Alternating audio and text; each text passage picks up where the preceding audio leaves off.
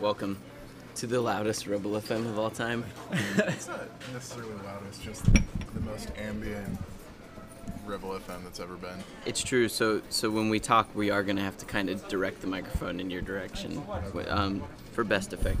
So, we are here to talk about uh, E3, in a, and we decided to do it from a diner because we all wanted food and had to get out of the house.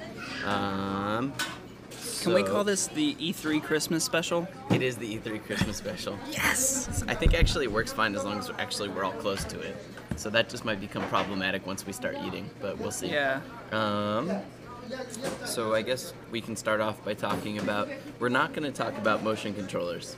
That's what I told Arthur. Okay. Because we're going to save that for the regular show. That's cool. about Yeah, interface. I'm fine with that. plan, yeah. That's a deep. That's a deep valley to go down to. We're going to move it closer to Arthur, our single mic, because me and Tyler pick up way better. It's my my deep voice. And um, so let's. I don't know. What do you guys want to kick it off with? Press conferences. Actually, I'd like to kick it off with the plane ride, or almost the lack thereof of plane ride. So I get in a cab really early in the morning. You know, pay for a cab so I can make it there on time to catch my 6:45 in the morning flight, just so I can see Microsoft's press That is conference. rough. Yeah. So I wake up super early. I get there, you know, no cup of coffee yet, but that was remedied when the lady said, "There's no flight at 6:45 a.m. There's one for 6:45 p.m." Are you serious? You booked him a flight for 6:45 p.m. That was my doing. Luckily, they got Tyler on like what a nine o'clock flight. No, there was one uh, and exactly an hour later. So Tyler still made the conference. That's the important part. Yes. And he it sounds like he even got a better seat. From where I was, you couldn't. I could not even see the stage directly. Who So which airline was this? this was Southwest, I think. Yeah, So there's a plug for Southwest. yeah, they, will totally hooked me up. compensate for random hosts Yep. hookups. Um, so yeah, so we went to Microsoft. Highlight of which was uh, for me Felicia Day coming on stage. Felicia Day, who looked more nervous than I've ever seen anyone at a press conference Eh, I. I think she comes across that way all the time. Right. She, yeah, yeah. She came across as like a nervous nerd But uh, in a good way, I think like that's a, what she was. an adorable way. It's part of her charm. Yeah. Um, so yeah, so d- seeing Alan Wake on screen was pretty awesome. Uh, although it's still like, when is that game actually ever going to come out? That was the uh, the only game they really went into on stage that's not coming out this year. So Yeah, that's true. um, I feel like at this point they were just like, well, even though it's not coming out this year, we have to show it anyway. yeah, I, I, it was a, a make or break. It was Yeah. to prove that it's not dead, Yeah. like people had thought. And it's it's far enough along to where you know they can show it, and it was running really smoothly. And um, I actually got to see a, a behind closed doors demo of it uh, later on. Did they show different stuff? They showed what you got to see in the press conference, but they didn't stop it when the tractor started coming towards you. They showed how you defeat the tractor, and they showed quite a bit afterwards. And uh, it just went more into the um, the sheriff that he was sort of chasing after. So I don't get it. Is it that your flashlight? Are there things that are light sensitive? Is that what it is? Well, here's- The creatures in Alan Wake are, are light sensitive. It's it's it's the never-ending story, the psychological thriller. The darkness is spreading through the land, and basically the darkness has taken over inanimate objects, people, uh, anything. So the way you destroy the darkness is with light. So it's kind And of then you shoot it in the face. yeah, you shine the light onto them until To their shield breaks off, basically. It's like the never-ending story with shotguns Yes, in the Pacific exactly. Northwest. But but so you know so you might think like wow that doesn't sound very innovative but when they start mixing in things like flare guns where you just hold up a flare that you just stroke open and it kind of like it's kind of like a field a force field you know they or, or, or you know having to power up generators creates a little barrier for you because a lot of times they'll put you against odds that you can't defeat so it's kind of like some, some, you know in some ways some like those old school like Silent Hill games or, or like Resident Evil where sometimes it's a better idea to run away And th- this is a quick aside for listeners. Uh, you're gonna hear our food get brought during this, so if we stop for a second, you hear clanking and a nice Hispanic gentleman. yes It's because our mozzarella sticks are coming. Yeah, and he's trying to get me two extra biscuits in the back, so let's hope he hooks it up. But one thing I wanted to mention about Alan Wake that I thought was really badass was one moment when they shot the flare gun into the air, like just behind some trees, and the lighting renders so well with that engine. It looked like a scene out of Fire in the Sky. I don't know if you ever guys seen yeah, that movie. I, I do. That's Yeah. where Christopher Walken is stolen by the aliens. Yeah. Um, no, no, no. It's not. It's not Christopher Is- Walken. who is it? Um, I, I don't know who the actor is, and I was actually just trying to think of that He's the other uh, day. I can't think of his name either. He's either. really good though. And that's the one He's a good the, actor. with the famous needle in the eye. Yeah. yeah. Um, I thought that the atmosphere looked really good, like the light and dark. Mm-hmm. Uh, contrast looked amazing. The lighting, like when he pulls out the flare and holds it in his hand and walks, that part was played perfectly. Yeah. Um, and they kind of like slow everything down when Yeah. that happens to make it really dramatic. The part that concerns me is that it's supposed to be such a narrative heavy game, and all the voice acting sounded not that good. Maybe that's not the final. I don't You know, know, because I really hope it's a lot of times they do stand in with the in-house people until the towards the end. Yeah, and that's that, I mean that's definitely a possibility. It just seems like it's all it, there's so much in there, and it's and it just comes off. The delivery is so off. See, you know, I, I wasn't paying attention to the voice acting, but I, well, I mean, I was, but I, I remember specifically writing in my notes that I felt like the characters' facial animations and their and their body language and their the character acting was really good. Now I didn't note the voice acting, but I but I just felt like the characters themselves con- conveyed the emotion in the scene very well. But yeah, so I have to go back and listen to the actual voiceover. Um, but yeah, I mean it, it looks cool. That besides that and the motion control reveal, I can't really think of anything else at the Microsoft press conference as far as game wise. It was like I mean Halo OST, ODST was like yeah I know it's coming out, Like cool to see it. wise. Yeah, it's like I mean, really- Crackdown two. Yeah, even though that was just a teaser trailer, Yeah, which is still was- better than nothing. It was Yeah. the cock teaser trailer since Mm-hmm. that game is not coming out this year, and they didn't show any gameplay whatsoever. I bet that game's not even coming out next year. Uh, I would. I, I have a feeling they're going to try to time it for a fall release next year. They feel like Crackdown is big enough now that that they can actually release in that. yeah, I'm just saying. I mean, at this point, I, I doubt nothing exists Yeah. for it beyond like concept art. And they showed, yeah, they showed a few. Didn't they show it like a screenshot or something, and it had a similar art style, but a little more grown up? I think that it's it's well into development at this point. It's probably about six months in. Um, Yeah. It's being made by former Real Time World guys at Ruffian, and I mean there were there was news like four or five months back that Ruffian was being contracted by Microsoft to work on something, and um, so Yeah, but four months or five months in development still means probably concept art mostly. I mean, and maybe It depends. Um, let's see. The Splinter Cell Conviction. Yeah, that that that demo was. What did you think, Arthur? Did you did you catch the video of it? Uh, I did. I, I saw all the press conferences. Okay, cool. So, um, I'm a huge Splinter Cell fan. Mm-hmm. Like huge Splinter Cell fan. I own all Yeah. of them. yeah, Cool. this one's obviously not a normal Splinter Cell game by any stretch of the imagination. I feel it's a departure, but it feels like a more natural departure than the last game was. I'm just saying, there, the, being stealth and stuff in this one clearly doesn't matter in the same way that like it didn't necessarily like like it's, they the one thing that I was talking to the team that made it they said was that in the first one if you got caught it was kind of like you were dead Yeah. and in this one it's very much not like that Well, they've they've all become less trial and error as time went on. Um, Double Agent took a couple steps back actually for some reason. Um, but uh, Splinter Cell Chaos Theory, if you got caught, you could definitely uh, just shoot your way out. And our mozzarella sticks are about to show up, so I apologize right now. Well, and, and the good thing about that is, um, all right. Mozzarella. thank Oh, you we very much onion rings? Yeah, oh yeah There we go. Enjoy, guys. Thank you very you. much. You will feel this good. Thanks. Yeah, welcome. Still there. Cool. See, I told you he's a nice, a nice Hispanic gentleman. He's filling my soda. that was delicious Um. Well, you know what? But you know what I think?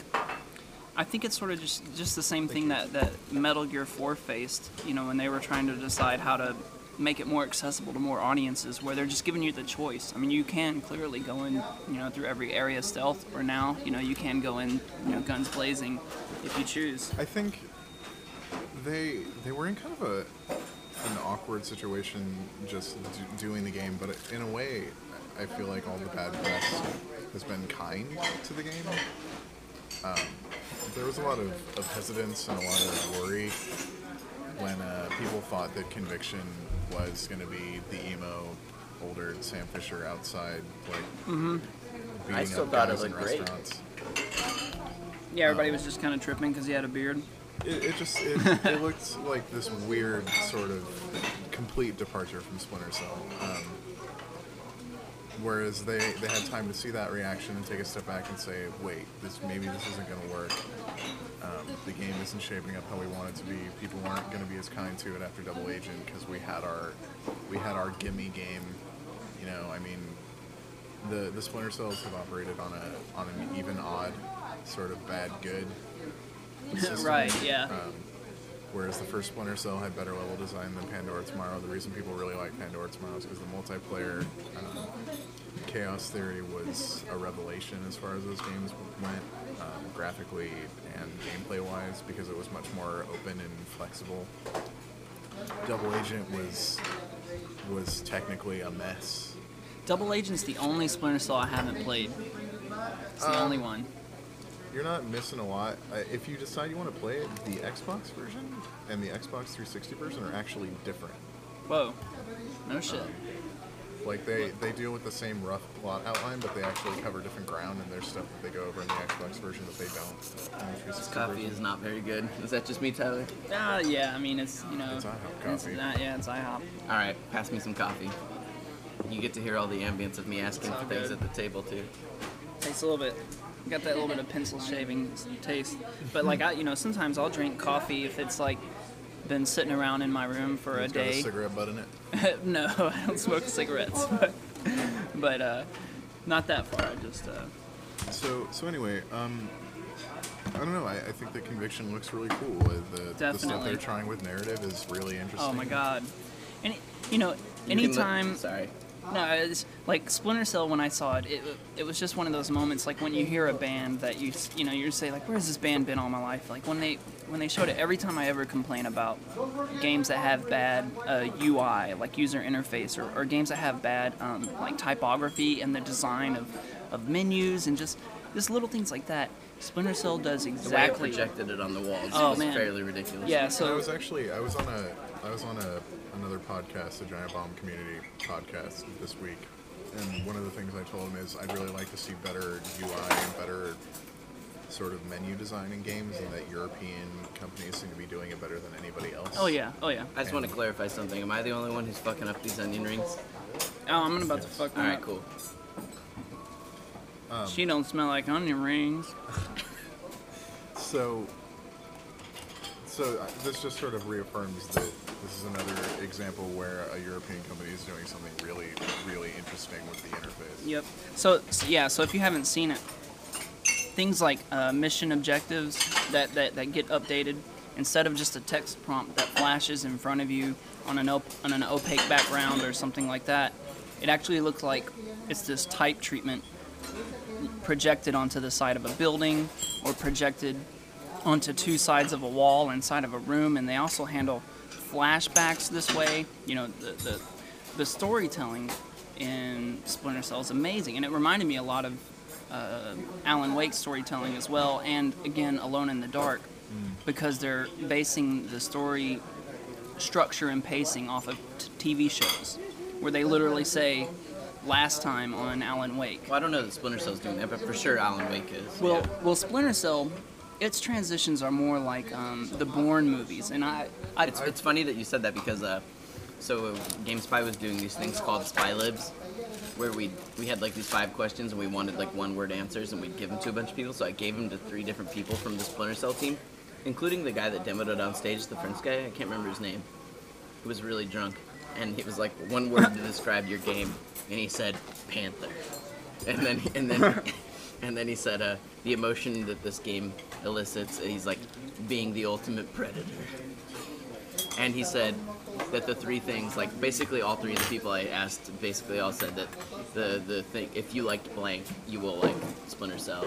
And they said uh, it was the three JBs: Jason Bourne, James Bond, and uh, Jack John Bauer. Belushi. Jack Bauer was the third one. Uh, I heard them compare it to, to Man on Fire, Oh, that was another one that was compared to. and when when Great I heard fucking that, movie. it really fucking clicked with me because Tony Scott um, Wow.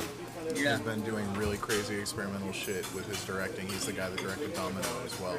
Oh, okay, I didn't know that.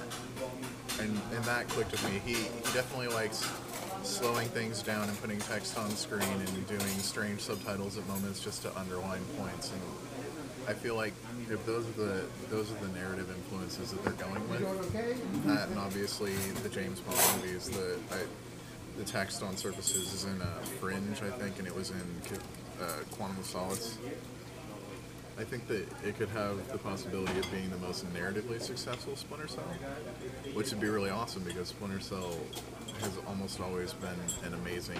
I mean, based off of what we've seen in the demo, who knows? But I, hopefully the storytelling Right. It stays seems like like that. It's they're so much consistently effort good. into the storytelling that you would hope that that there's a story there. Yeah, I know. I'm just tell. saying the demo is very clearly a slice of the game. I mean, it it literally cut out in a way that you know the real game won't and stuff like that. Yeah. Um, but I mean, it could be the first Splinter Cell game that has a story that people remember. I mean, I remember the other Splinter Cell stories roughly, but Yeah, I couldn't tell you any anything about the other Splinter Cell stories really, but I mean, I could follow them when I was playing them.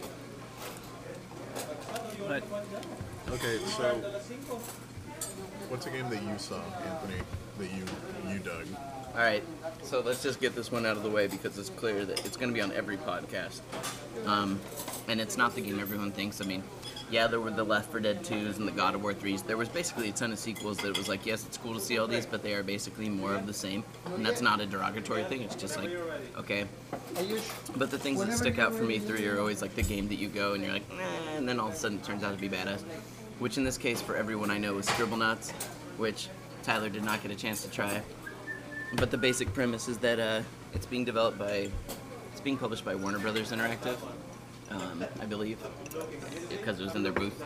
And then uh, the basic premise is that you can draw anything like an animal, an object. Basically, the only things you can't put into, you can't, you can't not draw. I mean, you type it in. The Basically, the only things you can't type and have them appear are things that are licensed, or things that are dirty, because it's an E for everyone game.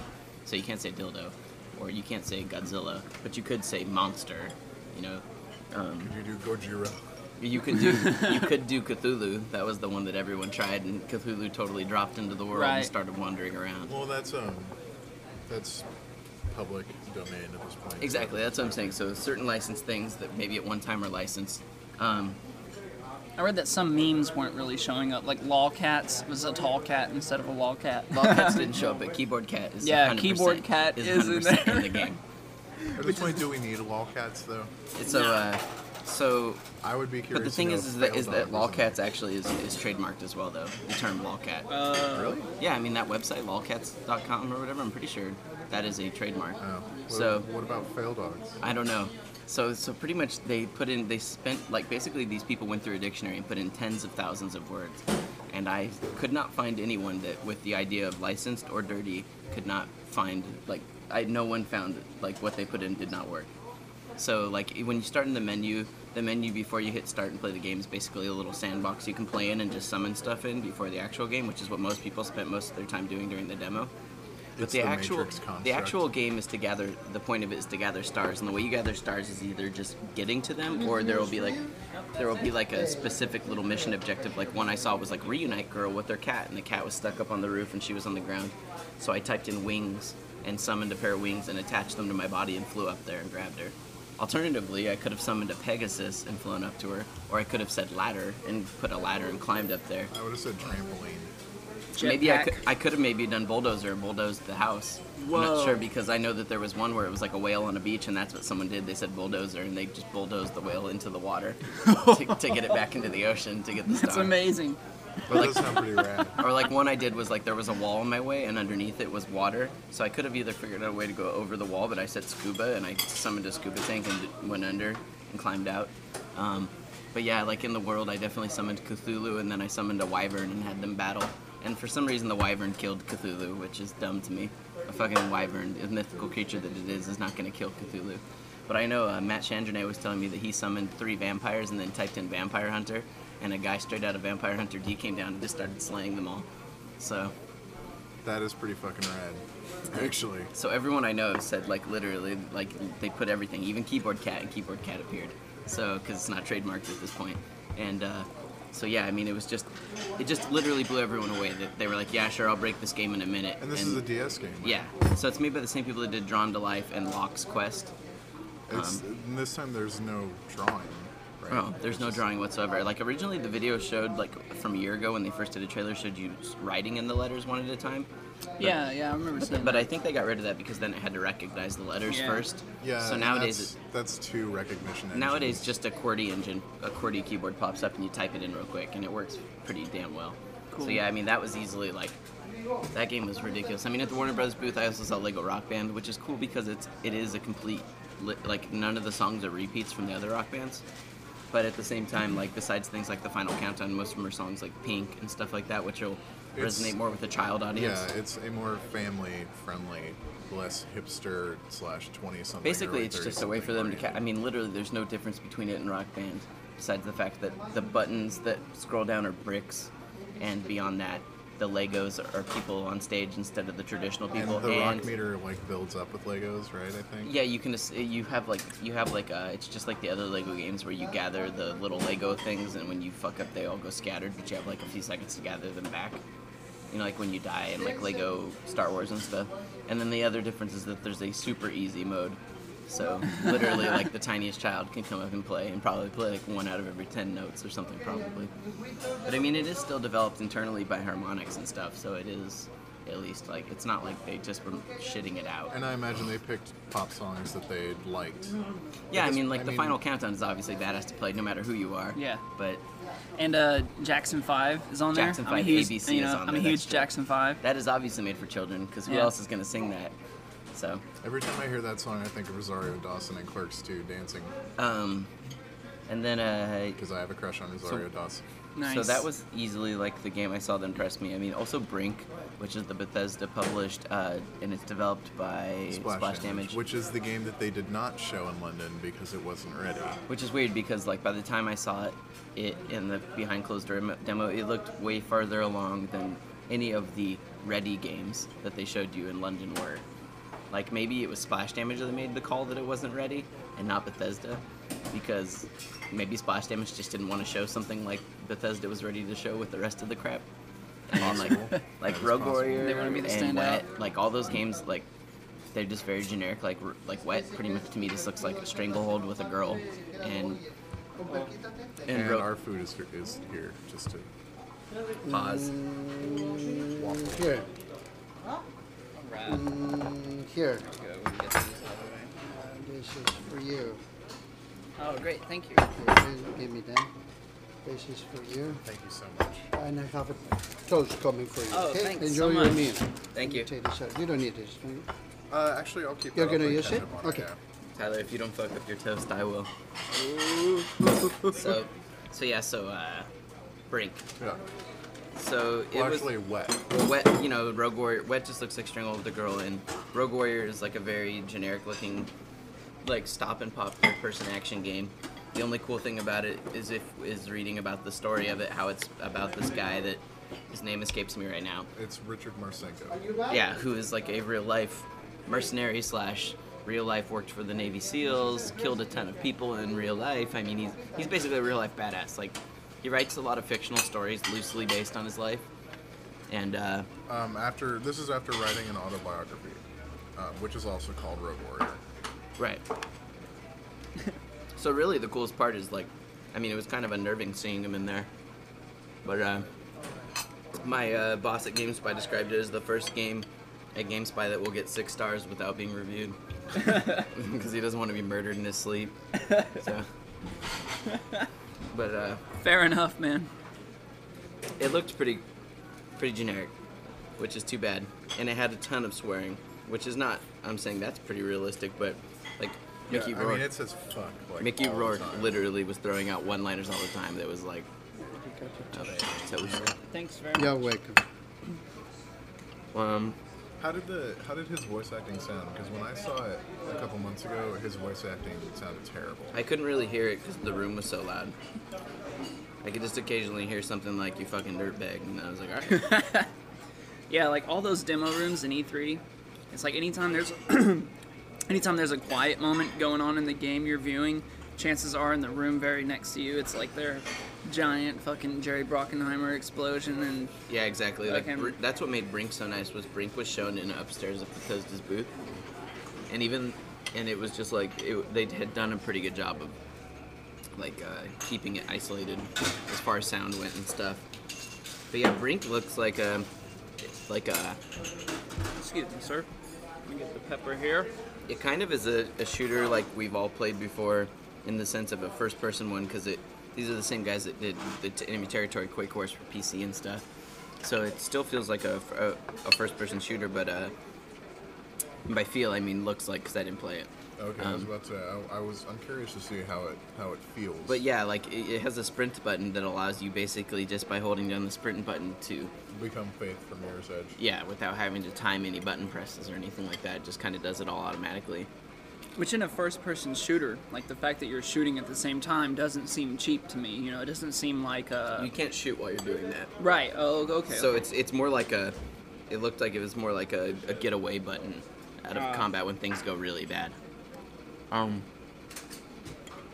The thing that was really cool about it was the way that it had dynamically changing objectives, kind of like how Quake Wars always had updating objectives. Except this one's like updating in a in a really weird way. Like you can change your class by going to a station, and when you change your class, it'll present you with like five objectives worth varying amounts of experience, based on how needed they are. Um, but then, say Tyler chose a medic, then I chose a. I was a soldier. All of a sudden, it might pop up on my objective things like protect the medic, while he tries to do this. Like, would be an objective that might just get added based on who was what classes on the field. But the Which art, sounds like just they're refining the stuff that they developed for Quake Wars. the trailer looks pretty terrible when you see the trailer, like because it doesn't show the game at all. But the art of it is kind of like a. Is kind of in a way, it kind of reminds me of. It looked uh, like Crackdown meets Team Fortress 2. Yeah, it, it almost looks like it's it's the blend of realism and cartoony that the Old Republic is going for, in a way. yeah, with a little bit like um, exaggerated, stretched or pulled faces and Exactly, but it's still obviously supposed to be like it's not totally just being cartoony. And the subject matter is supposed to be serious, despite the fact of what they're doing. It's not like in uh, Team Fortress 2 where there's like haha jokes about sandwiches and shit. But um, what so was are you saying that like it's a bad thing?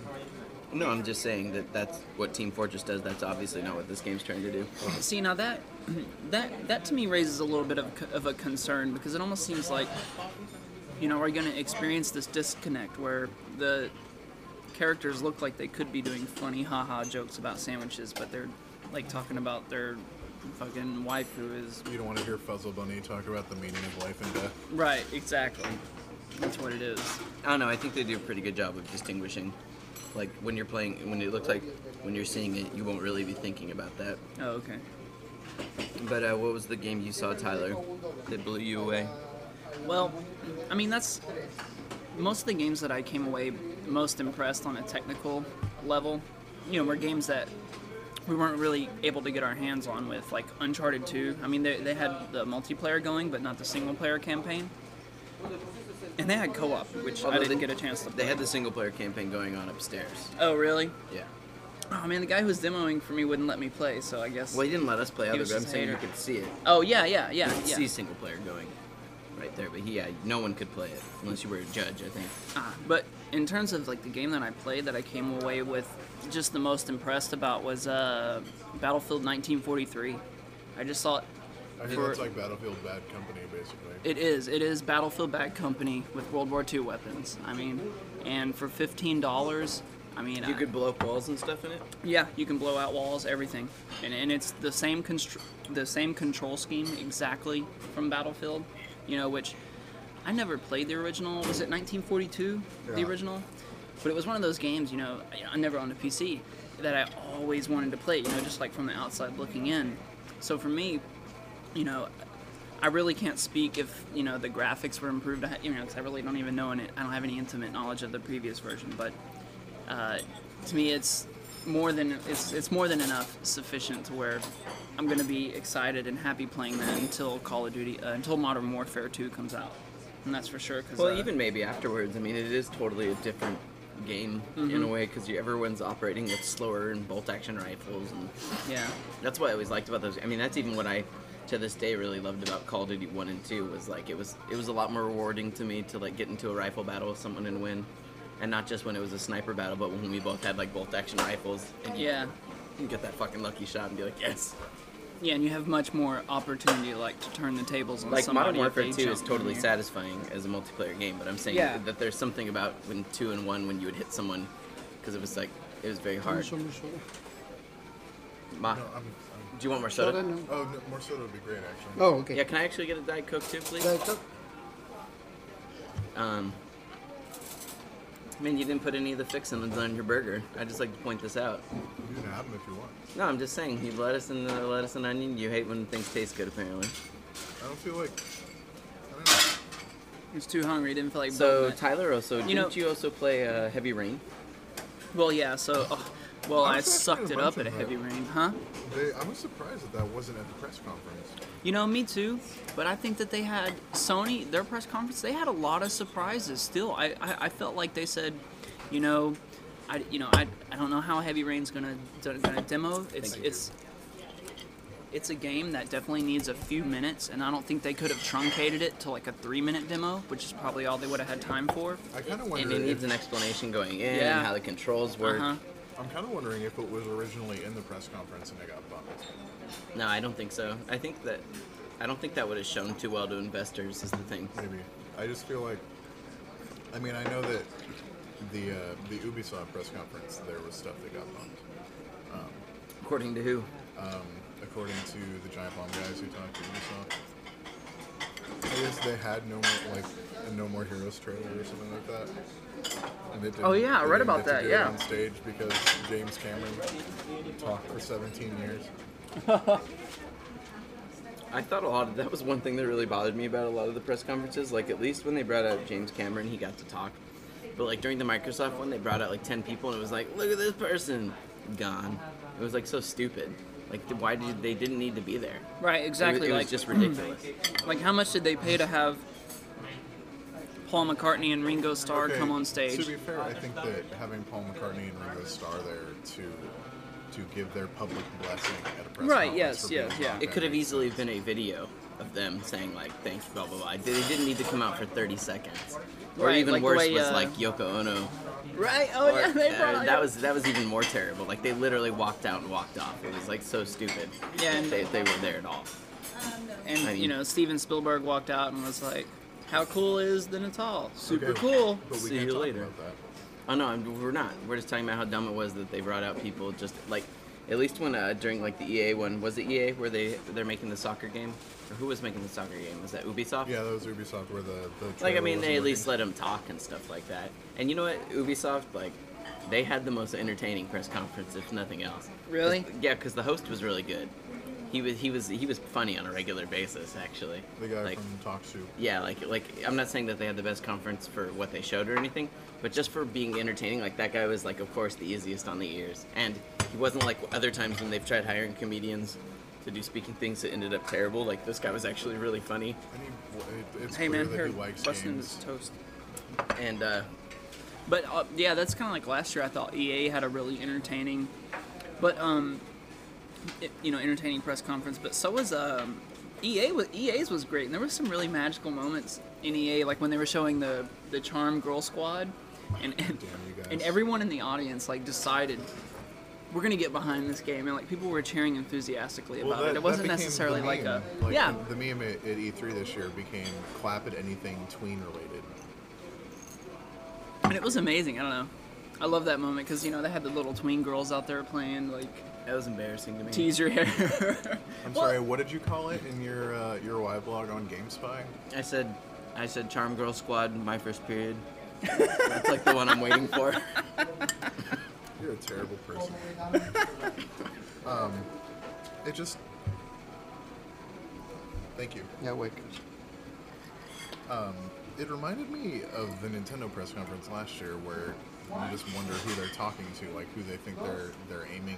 Well, I guess the whole thing is that I think this year more than any other year, a lot of the conferences were clearly directed at investors.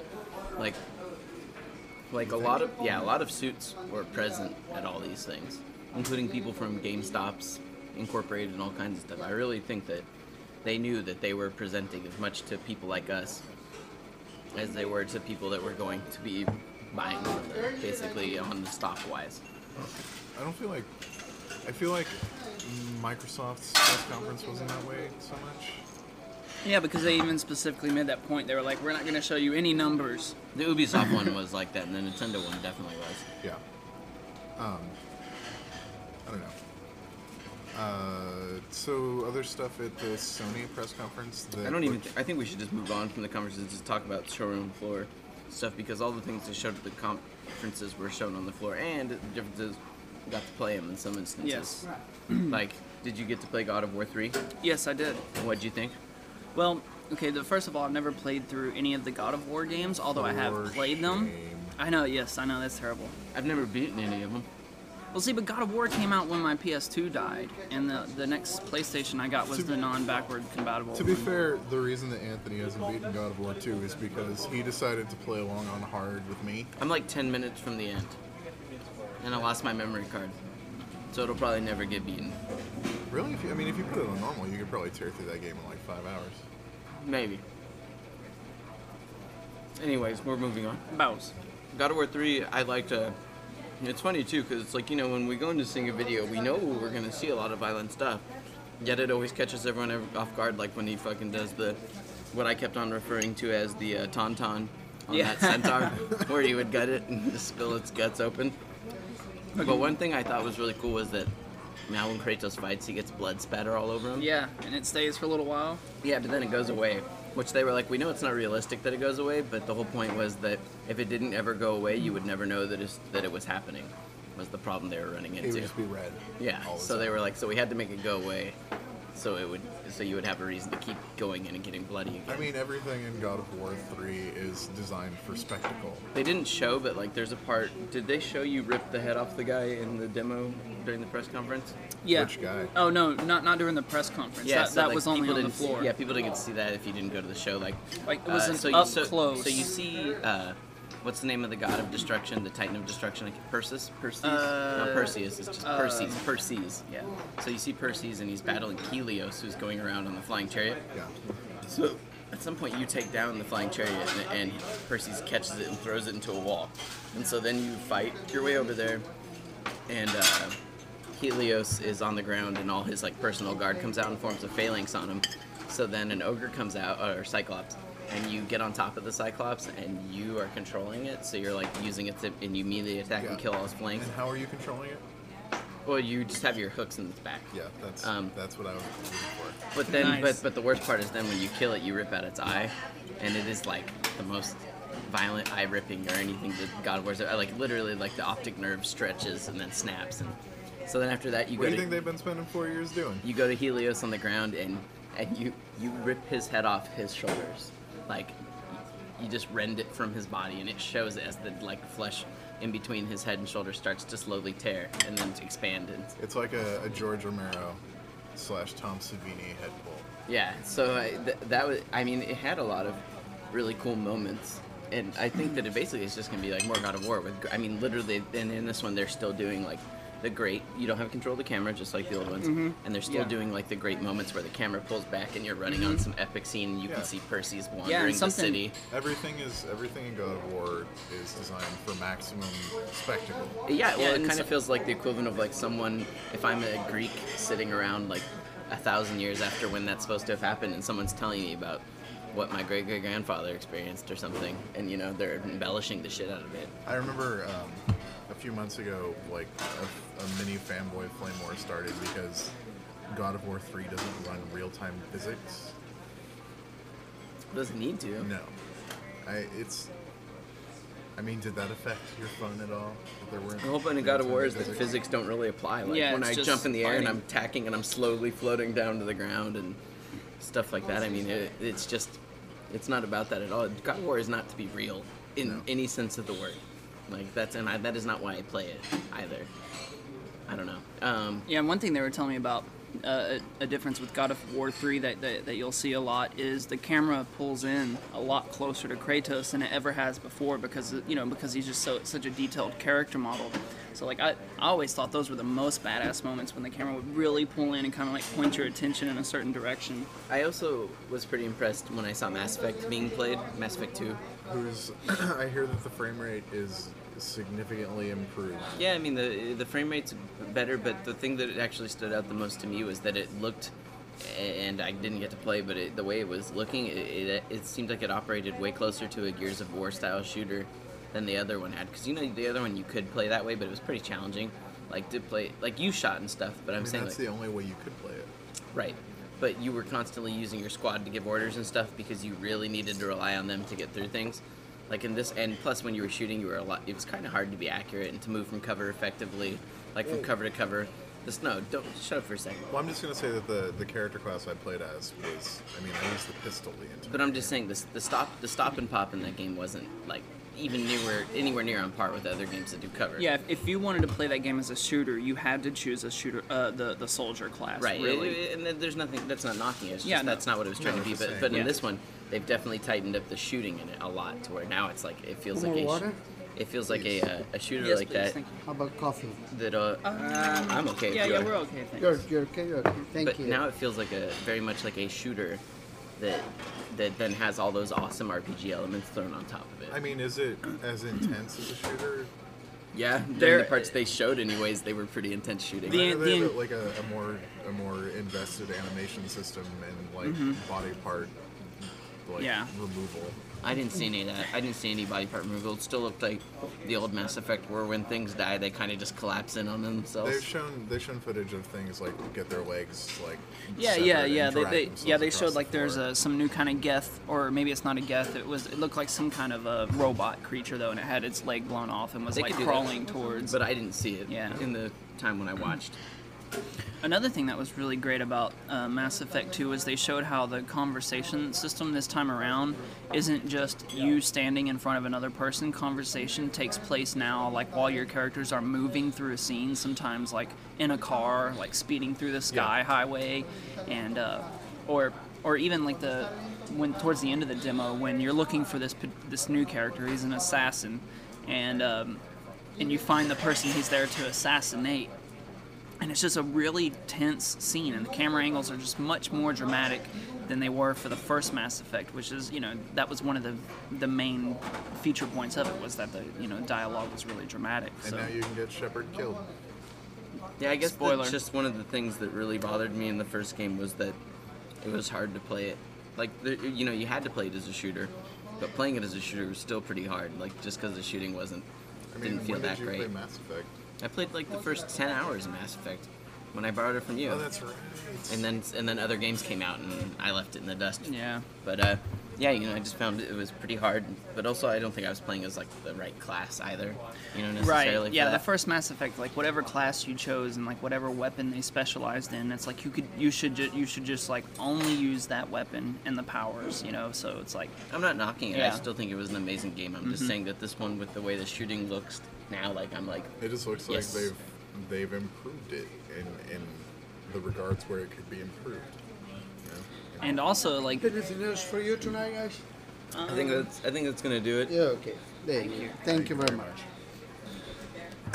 um, I mean, the like we talked a, a few months ago after GDC about how their their development cycle has changed and how they're they're doing that to avoid technical issues, like the stuff with the elevators and the frame rate. Those were all things that entered in late in the game because they just couldn't get their shit together enough in the development process, and it seems like they're fixing that. So yeah One, one, sorry, go ahead. No, I was going to say even things like uh, planet exploration. It seemed like they showed a little clip during one of the um, during the the trailer that they showed before the demonstration where it showed you like scanning a planet and it's almost like there was a cursor that was moving around on the planet like saying this is where we want to drop like they didn't say anything specifically about it but you know that's what I sort of like gathered from Like a that fast scene travel thing almost. or you know it was like you were just looking at a readout of the planet and like it was like you were selecting where you would drop so i don't know if that would mean you know you're gonna have more than one little plot to explore on each planet now I would hope so. That was another part of that game that got boring to me quick was driving Very around quick. on planets. because all you would do is like go to the planet and then drive forever either around or through Which which top of the was which you could argue was realistic because I'm sure the real life exploring of a planet would be a lot of driving, fucking Exactly. expanses, nothingness. But Yeah. that's not what I want out No. of that. Um, but since we're already on the thing of Bioware, Dragon Age, that pretty much we're just not even going to talk about that. That's been covered. Well, that you, It's been covered. saw. It's Here's been the covered thing, though, man. extensively. Every female character model in that game has man shoulders. Man shoulders. Well, are they wearing armor? Because I seem to recall seeing a, a half naked female character. Yes, that yeah, yeah, yeah, yeah, yeah. We saw the half naked female too. They showed it for a split second. Man shoulders. But I did get to see uh, Knights of the Old Republic being You played. mean just Old Republic? Old Republic being played, but it's really Knights of the Old Republic, three, four, five, six, and seven, according to Bioware. So, um, it takes place like what is it? Uh, it's a thousand years before the events of, of Knights of the Old Republic, I believe. I didn't think it was that many. Or no, it's after. Is it after or before? I don't even remember what I, they said. I want to say it, it, I'm, I'm pretty sure it's before, It's but I don't think it's too. It might. I, I thought mean, it was there something like a 20 big- or 30. There was a big war that took place. it's at before least a few Kotor. hundred years Really? before, yeah. Well, shit. If- If I'm being totally wrong and I'm losing my Star Wars nerd cred, I apologize. I really just don't remember what they said, but I'm almost positive it. Because yeah, because in the uh, in the old Knights of the Republic, there were Sith still, right? Like Sith people, but No. but I In thought the you still. Knights of the Old Republic, no. I thought oh, but, There were no Sith. but you didn't fight like just Sith soldiers. Uh, I think you fought them later. I thought. There were Sith in Knights of the Republic, but like, Like, was, is it like they're like, like, a, res- they a were reclusive? hidden. Okay. Like they thought that Damn, they that- were it's been a long time. I can't say on definitively. Like, are we past the statute of limitations for spoilers on Knights of the Republic? Hell yeah. I mean, you, Yeah. your your character was a, a Sith. like that was mind wiped or whatever. Yeah. I mean, either way, I just I'm having a Or I know, I mean, it started out where the Sith chased you to the planet and you had to rescue Bastila or whatever. Yeah. Don't, don't get me wrong, I know a ton about Star Wars shit, but for the life of me right now, I can't remember if it's before or after, and I don't know why, and it's driving me insane. It doesn't matter right But now. either way, so the point is, is that that trailer, actually, what that trailer shows uh, is events that happen before the events of the game, because As you would expect. because when the game comes out, um, there's like a, if I understand it right, there's like a very loose, tr- like treaty, like peace treaty between the Sith and the Republic. So that showed when Coruscant like got attacked, and that was when the war broke out. Which is like in the game, it's kind of like WoW in that sense, where there's like a very loose alliance or like treaty, but they're still sniper, sniping each other. Yeah. Um, but it looked great. Like when you saw all those early screenshots, it kind of you know everyone was very harsh on it. It, it did look pretty dumb, like the cartoony stuff. But when you see it running, it actually is like a really cool looking style, and and uh, I could tell like on a high end PC it looks great. But then of course what they're shooting for is people with like, you know. Uh, play well. over people on, on with onboard graphics and stuff like that. They wanted to be able to scale really well, and I think there will. But the cool part about it was that lightsaber battles, it isn't like like when you see in World of Warcraft when two people go up to each other and they're just standing there and they're like swinging axes and hitting each other and it just kind of looks bored, boring. And this one, like when two when a when like a Jedi Master came out and him and the Sith character was sitting there battling it, it looked like a fucking like kind of like a battle out of a movie. Like there was sparks flying everywhere and people were doing flips and spinning at each other. I mean, I think they did that in Knights of the Republic, didn't they? Like where. Well, they would duel. Yeah. They. You know. yeah, you know, and just like Knights of the Republic, there was still some some of that feel where it's two people just kind of hitting at Yeah. each Well, the other. RPG tropes, but they also tried to put in an animation system that Right. Yeah, so- yeah, they it's had a ju- little bit of random It's just this is this is like way more, and like when you finish someone off, it totally does like a move where it's like through the chest, and the guy's lightsaber like turns off Oh, and he falls to the badass. ground. So Badass. And there was, you know, crazy parts. Like the part we saw was a, uh, a bounty hunter and a Sith running around, and like there would be like a door they couldn't get through, so the bounty hunter would plan a charge, and the door would blow in. It didn't look like this like pre-rendered like animation that happens every time. And they also showed a, uh, a new class, which was uh, the smuggler. And, Oh shit. And so Of the course. and so the smuggler plays different. Uh, it's- High charisma. he's going to be the first character that utilizes cover in any MMO. Like that's his that's his thing. So I guess they're going to design you know instances and terrain.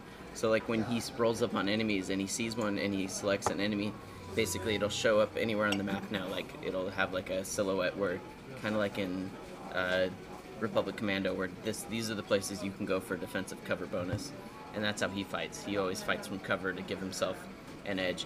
And then if you ever do roll up on someone, he has like special execute moves. Like when he rolled up on a stormtrooper, he like rolled up, crotch kicked him, and then the guy bent over and he just shot him in the forehead. oh shit. So even though it has like a kid-friendly appeal, like it still has some of those You badass Star always- Wars moments. You Yeah. always shoot first. I mean, I mean, Nice. That's what he said. Yeah, the, the guy emphasized that. He's like bounty smugglers will always shoot first, oh, that's what I Um, want to hear. and then uh, I feel like such a huge dork for making that reference. But, 'cause I uh, don't even care about that. So, It- so we should. They, they, uh, the part they showed was uh, they also were trying to show how, you know, playing through that game, you'll have to make decisions story wise that there will be no going back from. And like one was like the it looked like it must have been an instance, which I'm still curious how that would work. Like if you and your friends do an instance that makes you do a decision, does that mean you can never go through that instance again? Like you know, and WoW, you go through an instance several times. That seems to be what they're indicating. They said Right. that every character class has a specific narrative arc that lasts the entirety of the Right, it does, but they also made it pretty clear that if that's the case, like that mission I saw with the, it was very clearly a Sith and a bounty hunter, and they were both players playing together. So I'm just saying that you you will be able to tag along with your friends to help them out on things. So I it's mean, like maybe the instance are, are, are specific to a class, and other classes can tag along, so the results would be specific to that class. right. So you so the premise of it was you were on a, a star destroyer or like an early version of a star destroyer, and the Moff in the area sends out a thing like go and attack this Republic ship, and the Moff just ignores the order, and so the Moff calls you personally and is like, go up to the fucking deck of this thing and deal with that guy. So you basically murder all the crew from where your room is up to the deck, and you confront him, and he tells you that the reason he didn't do it was that the ship has like 20 times the firepower, and it was a suicide mission. He didn't want to. He thought it was. He didn't want to risk his crew. Well, not that it would matter then. And so you have to make you have to make the decision like are you okay? Are you gonna let this guy live and be understanding, or are you gonna are you gonna just kill him and and then to show everyone else the price of disobeying orders? And if you let him live, then the, the Sith police come and give you a stern look and So yeah, so your robe. so we in the room had to vote. They made us who were in the demo vote. Oh, okay, Because yeah. there was like ten of us in there, and, and we voted. To, we voted, I guess, to kill him. It was pretty close. I said we should have let him live because I was curious, but uh, yeah. So we killed him, and then the next person in command. It goes, and it's like you know all this fully voiced cutscene with different changing camera angles of this part where now we're explaining to the new captain, like you know, we're like, all right, now we're going to attack this ship, and so then we we travel in through hyperspace and we go. And it enters in like through the big old viewports. It's just like a Star Wars battle. All of a sudden, you see the other ship, and they're launching all these ships towards you. Oh, no And so the whole time while you're running through the instance, you can just see through these windows like fucking starfighters streaking by and stuff like that. Nice. So the game looks looks pretty ridiculous. I mean, I know I know plenty of people they went to that skeptical about that and walked away being pretty. That was a theme going on through a few games of like making decisions and then having to stick with them. You know, um, Heavy Rain was like that, and they said Mass Effect 2, you could, you know, like like Arthur said earlier, you could die as Shepard, and you know that's fine. I mean, of course, they haven't really described what that means. Like, Right, like not that on the Although- third game. yeah. What Well, I saw, it seems like he's that you're dead, I dead, mean- dead. like whether or not that means that you keep playing as somebody else. Or, Right. I mean, it doesn't. They haven't Yeah. addressed that, and I'll be interested to see how they do. Um, so you mentioned uh, Republic Commando, and I have I've heard uh, Halo ODST described as basically Republic Commando in the Halo universe. I mean, maybe the all the you know everything they showed, they didn't. You weren't working with the squad. Yeah, you, you were weren't running around. You as weren't one guy. issuing orders. There was no order issuing whatsoever. It was just. uh, Although, yeah, al- that- although which, so- which to me seems like to me, it personally feels like a missed opportunity because Yeah, say it the same is. thing. That's if what I thought. case. That's what I thought it was all about. Was like you're not going to be as powerful as the Master Chief, so therefore you're working as a squad to get through things. I mean, you're. I'm thinking that that there's got to be something in there. Well, Well, here's he- to, to me the thing. One of the things that's most exciting about Halo ODST is the way that they're telling the story.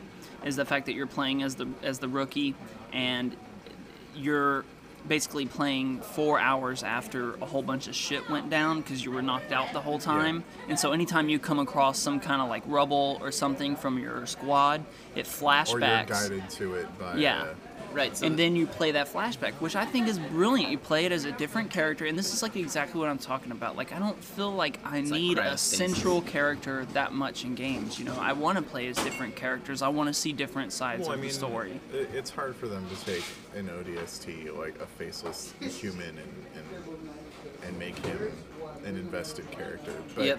I don't know. I will say this. I mean, like the I'm s- I I will tell you right now that Anthony will buy this game the day it comes out because like the main sergeant is voiced by and based on Nathan Fillion, like including his face. Yeah, he looks exactly like him. Yeah. I thought the same thing too. I didn't know. I didn't know that fact, but he. I thought I was like, wow, he looks just like the guy from Firefly. Um, Baldwin is in it. Um, Baldwin What's his did a lot of voices in the Halo 3 as well. I'm trying to remember. Um, you can hear him all the time just saying the guy that shit in plays the background. Wash is in it as well. So, Halo, the, the single player doesn't look that cool to me at this point. I mean, it looks like more Halo, which is good. I'm just saying it was another one of those games that was like, ah, it's more of this. But the, the multiplayer was really cool because the it's called Firefight, which is basically horde mode, but with with Halo and uh, and it adds a different skull to the enemies each round. So one round might just be like everybody is grenade happy. One round might be like everyone has double health, and then after like the fifth round, there's a, they always send like a, A two group of brutes. and a brute chieftain. Yeah, and if you get through that, then it gives you like extra lives to your team because you all have like a set amount shared of lives. to- shared uh, a What I thought of was lives. weird is that there's totally health packs in uh, Halo ODST. Yeah. Um, Because you're human. Right. So the way it works is that you you lose like your stamina, and once your stamina goes down, then your health can start ticking down, and you'll always fully you'll always recharge after to that last little chunk of health. Like you, you it's either you, if you don't die, it'll always at least go up to that last little chunk. It's like a combination of Halo 1 and the Chronicles of Riddick slash Resistance type health system. Yeah, and I guess it makes more sense. And I, what I noticed is, you know, there are some things that are very different. Like, you jump off a, a like a the second story, like you would do all the time in Halo, and your guy instantly goes to like in trouble. like, if he jumps off of the second down. story. So you gotta actually you, you you cannot be like a crazy asshole. And also, like when I think they did a decent job. Like you mean you can't dual wield any of the weapons the Master Chief dual wielded like ever. You can't even dual wield like submachine guns or Well, yeah, because submachine guns are. That's what I'm saying. I mean, you, that's what I'm saying. You just can't do, do any. As far as I could tell, there was no dual wielding whatsoever. Like these guys could only ever wield one weapon. So yeah, like I mean, it showed the. shorter, um, like your your all the enemies look bigger because you're so much shorter than Mm-hmm. and like the two new weapons are the basically the pistol from Halo One, but suppressed, and the SMG suppressed, and it has a scope. Like you the can SMG is a lot more accurate. Yeah, yeah, a lot more accurate, and it could zoom. So and and just in case anybody doesn't really know about the storyline, you know, I I to me the campaign seemed like it had a lot of promise because when you're playing as the rookie and it's nighttime, the whole like they have, they have this open environment where you can kind of explore it as you want, and there are these like waypoints where you go to and it shows you like a point of interest, and that So- would like trigger a scenario.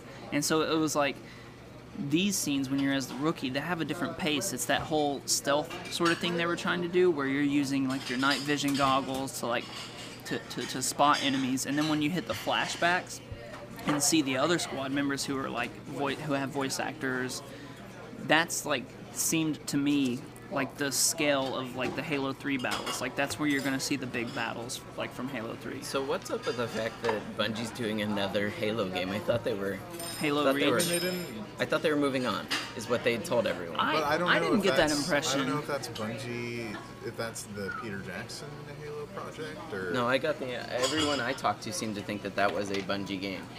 Like it is Bungie doing Fault the Reach game. yeah which is like okay i thought you guys were done i thought you were moving on to something else hmm. i don't know i was I, I mean, we know we know that it'll be a, a shooter, and probably a first-person shooter.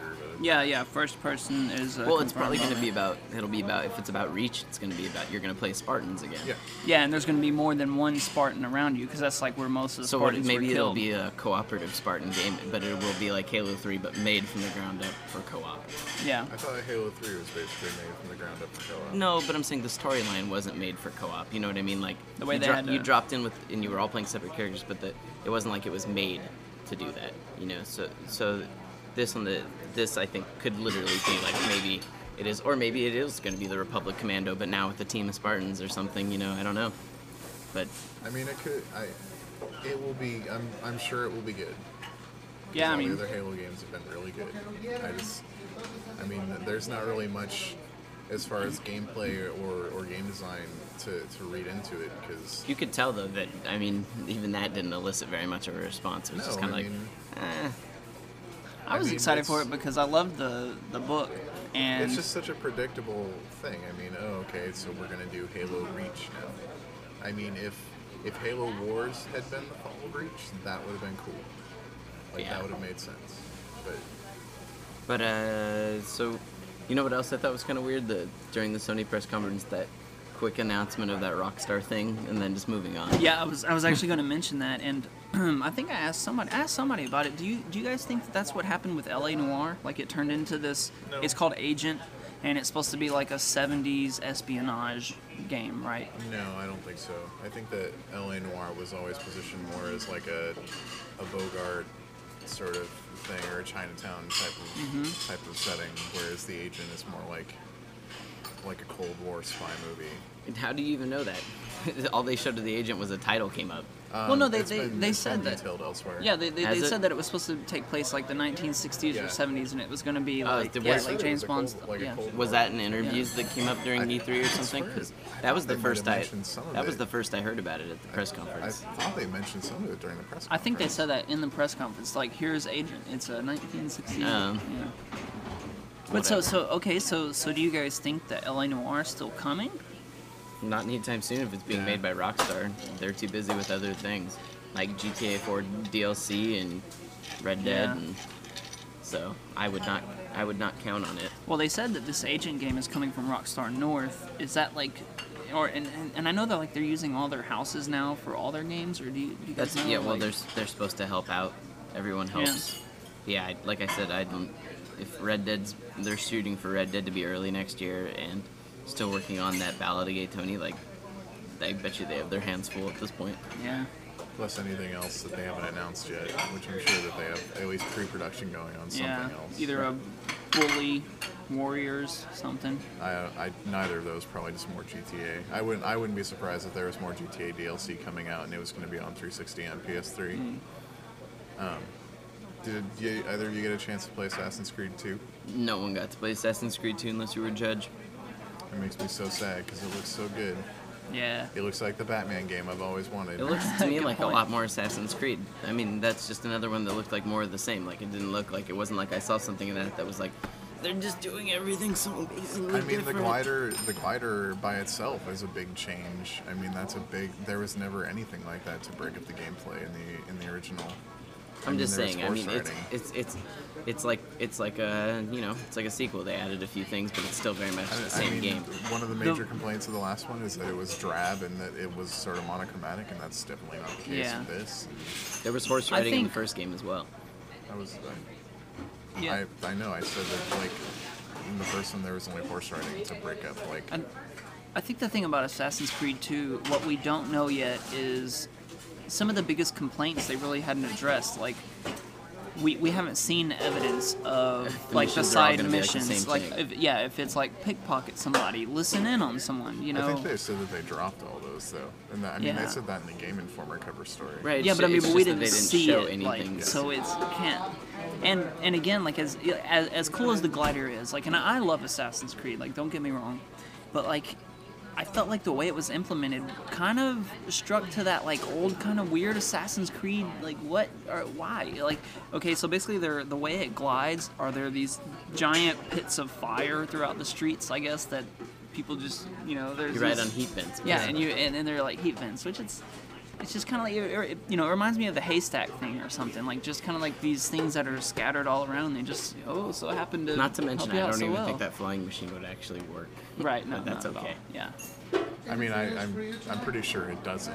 Like Yeah. people have tried to make. That's what I'm saying, yeah, that was one of those ones that was like- in tears. So, but yeah, I mean, I'm, I don't know. Uh, I guess that's the big thing is whether or not if it, the missions are repetitive or not.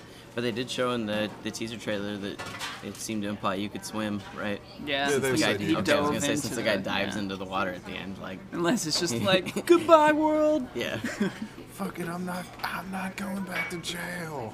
Mm-hmm. Um, you know what I think though? It's like I at the end of the first Assassin's Creed when they talk when you know they they showed a map of the of the United States of like where all the assassins were and there were like there was like a cross in you know in Japan and some of the Asian countries. It's like you would have thought it was cool if it was just completely different. well uh, no. Like, how cool is it going to be if they ever make Assassin's Creed the Ninja game? Like, they basically would have the It's old. called Tenchu. Yeah, no, They, I mean, they would nail it, How dude. about if they made a good ninja game? The first, Yeah, that's the, what I'm fir- saying. The first Tenchu and the second Tenchu were good yeah, at the those were time. good. They For don't. what they were. yeah, I'm saying I'm not saying they hold up now, but I'm saying at the time it was like badass. Yeah. Being able to do assassinate moves on people and stuff. Agreed. Putting out poison rice bowls and people eating it. Why would you eat that rice? Look at the color. Yeah. Um, let's see. Was there anything else? I mean, Mag was on the floor. I mean, we saw chance Left to we Mag? saw Left 4 Dead. You played Left 4 Dead. Uh, yeah, I played Left 4 Dead. I played through like a couple of parts of one movie. I already know which character. So I'll every be. movie now in this game, which I think there's going to be three or four, I think four. Five. Um, every movie will have its its own intro trailer. Like you know how when you played Left 4 Dead One, it started with the intro. trailer. Oh, but now, yeah. but now there's one for each and every movie. And uh, the big thing they added, of course, was melee weapons. Pistols still do have infinite ammo, which was one of those things I was wondering if they got rid of that. Okay. That's why they added melee weapons, but pistols definitely still have infinite ammo. The melee weapons, the only the only downside of having hold on, blah blah blah blah blah, lots of background noise. Um, the the downside of having is that you can't use ranged weapons whatsoever. Yeah. So whenever you use a ranged weapon, you basically throw the melee weapon away. So you have to go back for it if the shit gets thick. But the melee weapons are pretty devastating. I mean, they don't ever break either. So it's pretty good having at least someone in. Having a gore-covered fucking frying It's, pan. it's pretty good having someone with it because if they can crouch in front of everyone, they're just like taking the legs off of zombies as they approach. Did you notice? Uh, do you receive melee fatigue when you're using the melee weapons? Uh, I no, would, I no. would have to imagine that they'll put it in. You don't have melee fatigue, but no, I don't think so though because you swing like something like the sledgehammer, you swing it so slow. So you're only gonna swing it every couple of seconds anyways. But when it does hit, you can with the sledgehammer too. You can, uh, or it was a sledgehammer fire axe, I don't remember, but you can you can one shot any anything but the tank, including the witch. Like when I was running around, when I was running around, we definitely one shotted the witch when she Oh, came at us. And the witch now wanders. She doesn't just sit in one spot. Oh, So she'll just I- she'll I just, didn't catch she'll that. just prowl, apparently. Huh. And uh, and the other big thing is that they showed it at least in the thing we played, which was uh, instead of like they got kind of tired of the fact that they had those like summon hit the button things and zombies come, and you just hold you just find like the best spot to hole up, because now in the one I did it was like proceed through the door and it didn't warn you at all that this was about to happen. It was just like, oh, open the door, and it was like, what? An alarm went off, and it's like, get to the switch. So now you and your team have to get to it to get the zombies to stop coming, and you had to run through basically this big old like Disneyland style giant line to Which get to. Which is kind of cool. Yeah, so you were fighting off, so you had to just shoot and stay together. And, Which, I mean, it adds to the tension, which is one of the things they wanted to keep going in the original. right. There was no just holding up in a spot. That's what made it way cooler. Was that now you actually had to be on the move, and it, you know, And I, uh, I, I know what character I'm calling dibs on. who? Uh, the, uh, the coach. The coach. Oh, he seems so cool. Yeah, but he's voiced by the guy that plays Cutty on The Wire. Oh no way. Yeah. Amazing. So fucking call dibs on Coach. Go for it. so yeah. I can teach those those zombies to box There was the and get them um. off the streets. There's some new weapons as well, like uh, the, I mean, are there more weapons? Or No, it's just it's, change it's pretty much just like a different skin. Like the one I saw was like the new the new rifle is a, uh Scar instead of a M16, and the new shotgun is a Spaz 12. I'm kind of wondering if they're going to get into a little bit of a political commentary or social commentary in the game. Why? Because it takes place in the South. Yeah, because it takes place in a Katrina, like post Katrina New Orleans. I don't know. Plays a couple black people and a couple white people. They got you know you got even. It's not just the token black guy anymore. Yeah, no, and the the white mechanic just looks like Jason Stackhouse from True Blood, so someone else could be that guy. I thought he reminded me a lot of the uh, scout from Team Fortress. The way he looked. I don't know. Looked kind of like a messenger guy. But yeah, I mean that looks good. Yeah. More Left 4 Dead with a few changes. The AI director apparently will dynamically change the weather on you. But I think for the layout of the if there is five levels, I know all but all but one of the levels take place in the day, and only one takes place at night, supposedly. I think fog rolls in. And it's and the one that takes place at night is supposed to be like a Louisiana swamp. So while you're going through the swamp, it'll be at night. Oh shit. Will there be zombie gators? I hope oh so. fuck. But yeah. Or even just normal gators would be bad enough. Um, anything else? Uh, I don't know. I mean, we saw lots, but Some. Do we want to talk about any like the peripheral stuff we saw? uh, we could you could tell everyone about evil controllers. Oh god damn. We already said the name. It's too Yeah. late. But th- Dude. we talk about this in a voice of condemn- condemnation. Don't go out and buy one. Yeah. 'Cause Fuck these guys. I saw this shit and it got me so angry. These are Xbox 360 controllers that they sell. That it's it, it's it's basically kind of like those old NES rapid fire controllers. The advantage. Yeah, yeah, yeah. It's kind of like that. So, so if you have that weapon in Call of Duty 4, is it the G4? That's that semi-automatic shots. The G3. The the G3, sorry, yeah, yeah, the G3, for example, and you know you can only shoot like pop, pop, pop, pop. Well, they showed you, they showed it with the evil controllers on, and it shot like an automatic weapon. Or they showed like uh, they had Halo 3 running, and the SMG they, they showed you know before evil controllers, and it was the normal shoot, you know, the normal rate of fire, and then they turned on the controllers. It was just like ridiculous, you know, just more shit to make you angry. And they were like, it's not detectable on live, on live at all. So. It's basically sanctioned cheating, or unsanctioned cheating, but undetectable cheating. Mm-hmm. So Until they put in algorithms to detect button If someone's presses gonna- faster than any human could ever do. if someone's gonna take the time to do that, like, I don't know. It's it's just shitty. I mean, obviously they're not thinking too hard about that because they were at a fucking trade show showing it. So Yeah, yeah. I I overheard them saying like, oh well, no, like nothing we're doing is illegal. Nothing we're doing is like breaching any of the clauses that Microsoft has set out on their controllers. Like this is they were saying Yeah. this is totally legitimate. But And Microsoft it has probably also is. reserved the right to basically do whatever they want as far as the terms Yeah, of live service. which I Um, hope that they fucking shut the doors down on this because it's so bullshit. they also uh, another thing I saw that was rad, just before we wrap up was uh, the Monkey Island games. I mean, not only the fact that the, uh, they're releasing the original Island to XBLA, but now Telltale is doing episodic Monkey Island games. and the first one comes out July seventh, so that's like a month away.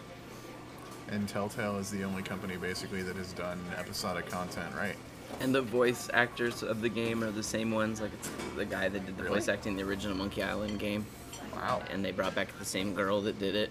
So, I mean, if anyone's gonna do it right, it's them. I guess you know. We asked them if they'd ever do a Grim Fandango, but they said only with uh, Tim Schafer's blessing. So, like I think Tim Schafer gave his blessing before they went ahead with this one too. Yeah, So, because he wrote on Monkey Island, I think. I think so. So, um, I guess that's it. I mean, anything we kind of missed and stuff. I'm sure we'll talk more about games we played. yeah. I mean, I played a, showroom floor. I played Battlefield Bad Company 2, which was one I was really excited to play, but Well, Why don't you talk about that? Well, the the Later- no, later in the week, Later, not- not okay, now. yeah, because I because I do have something I'd like to bring up.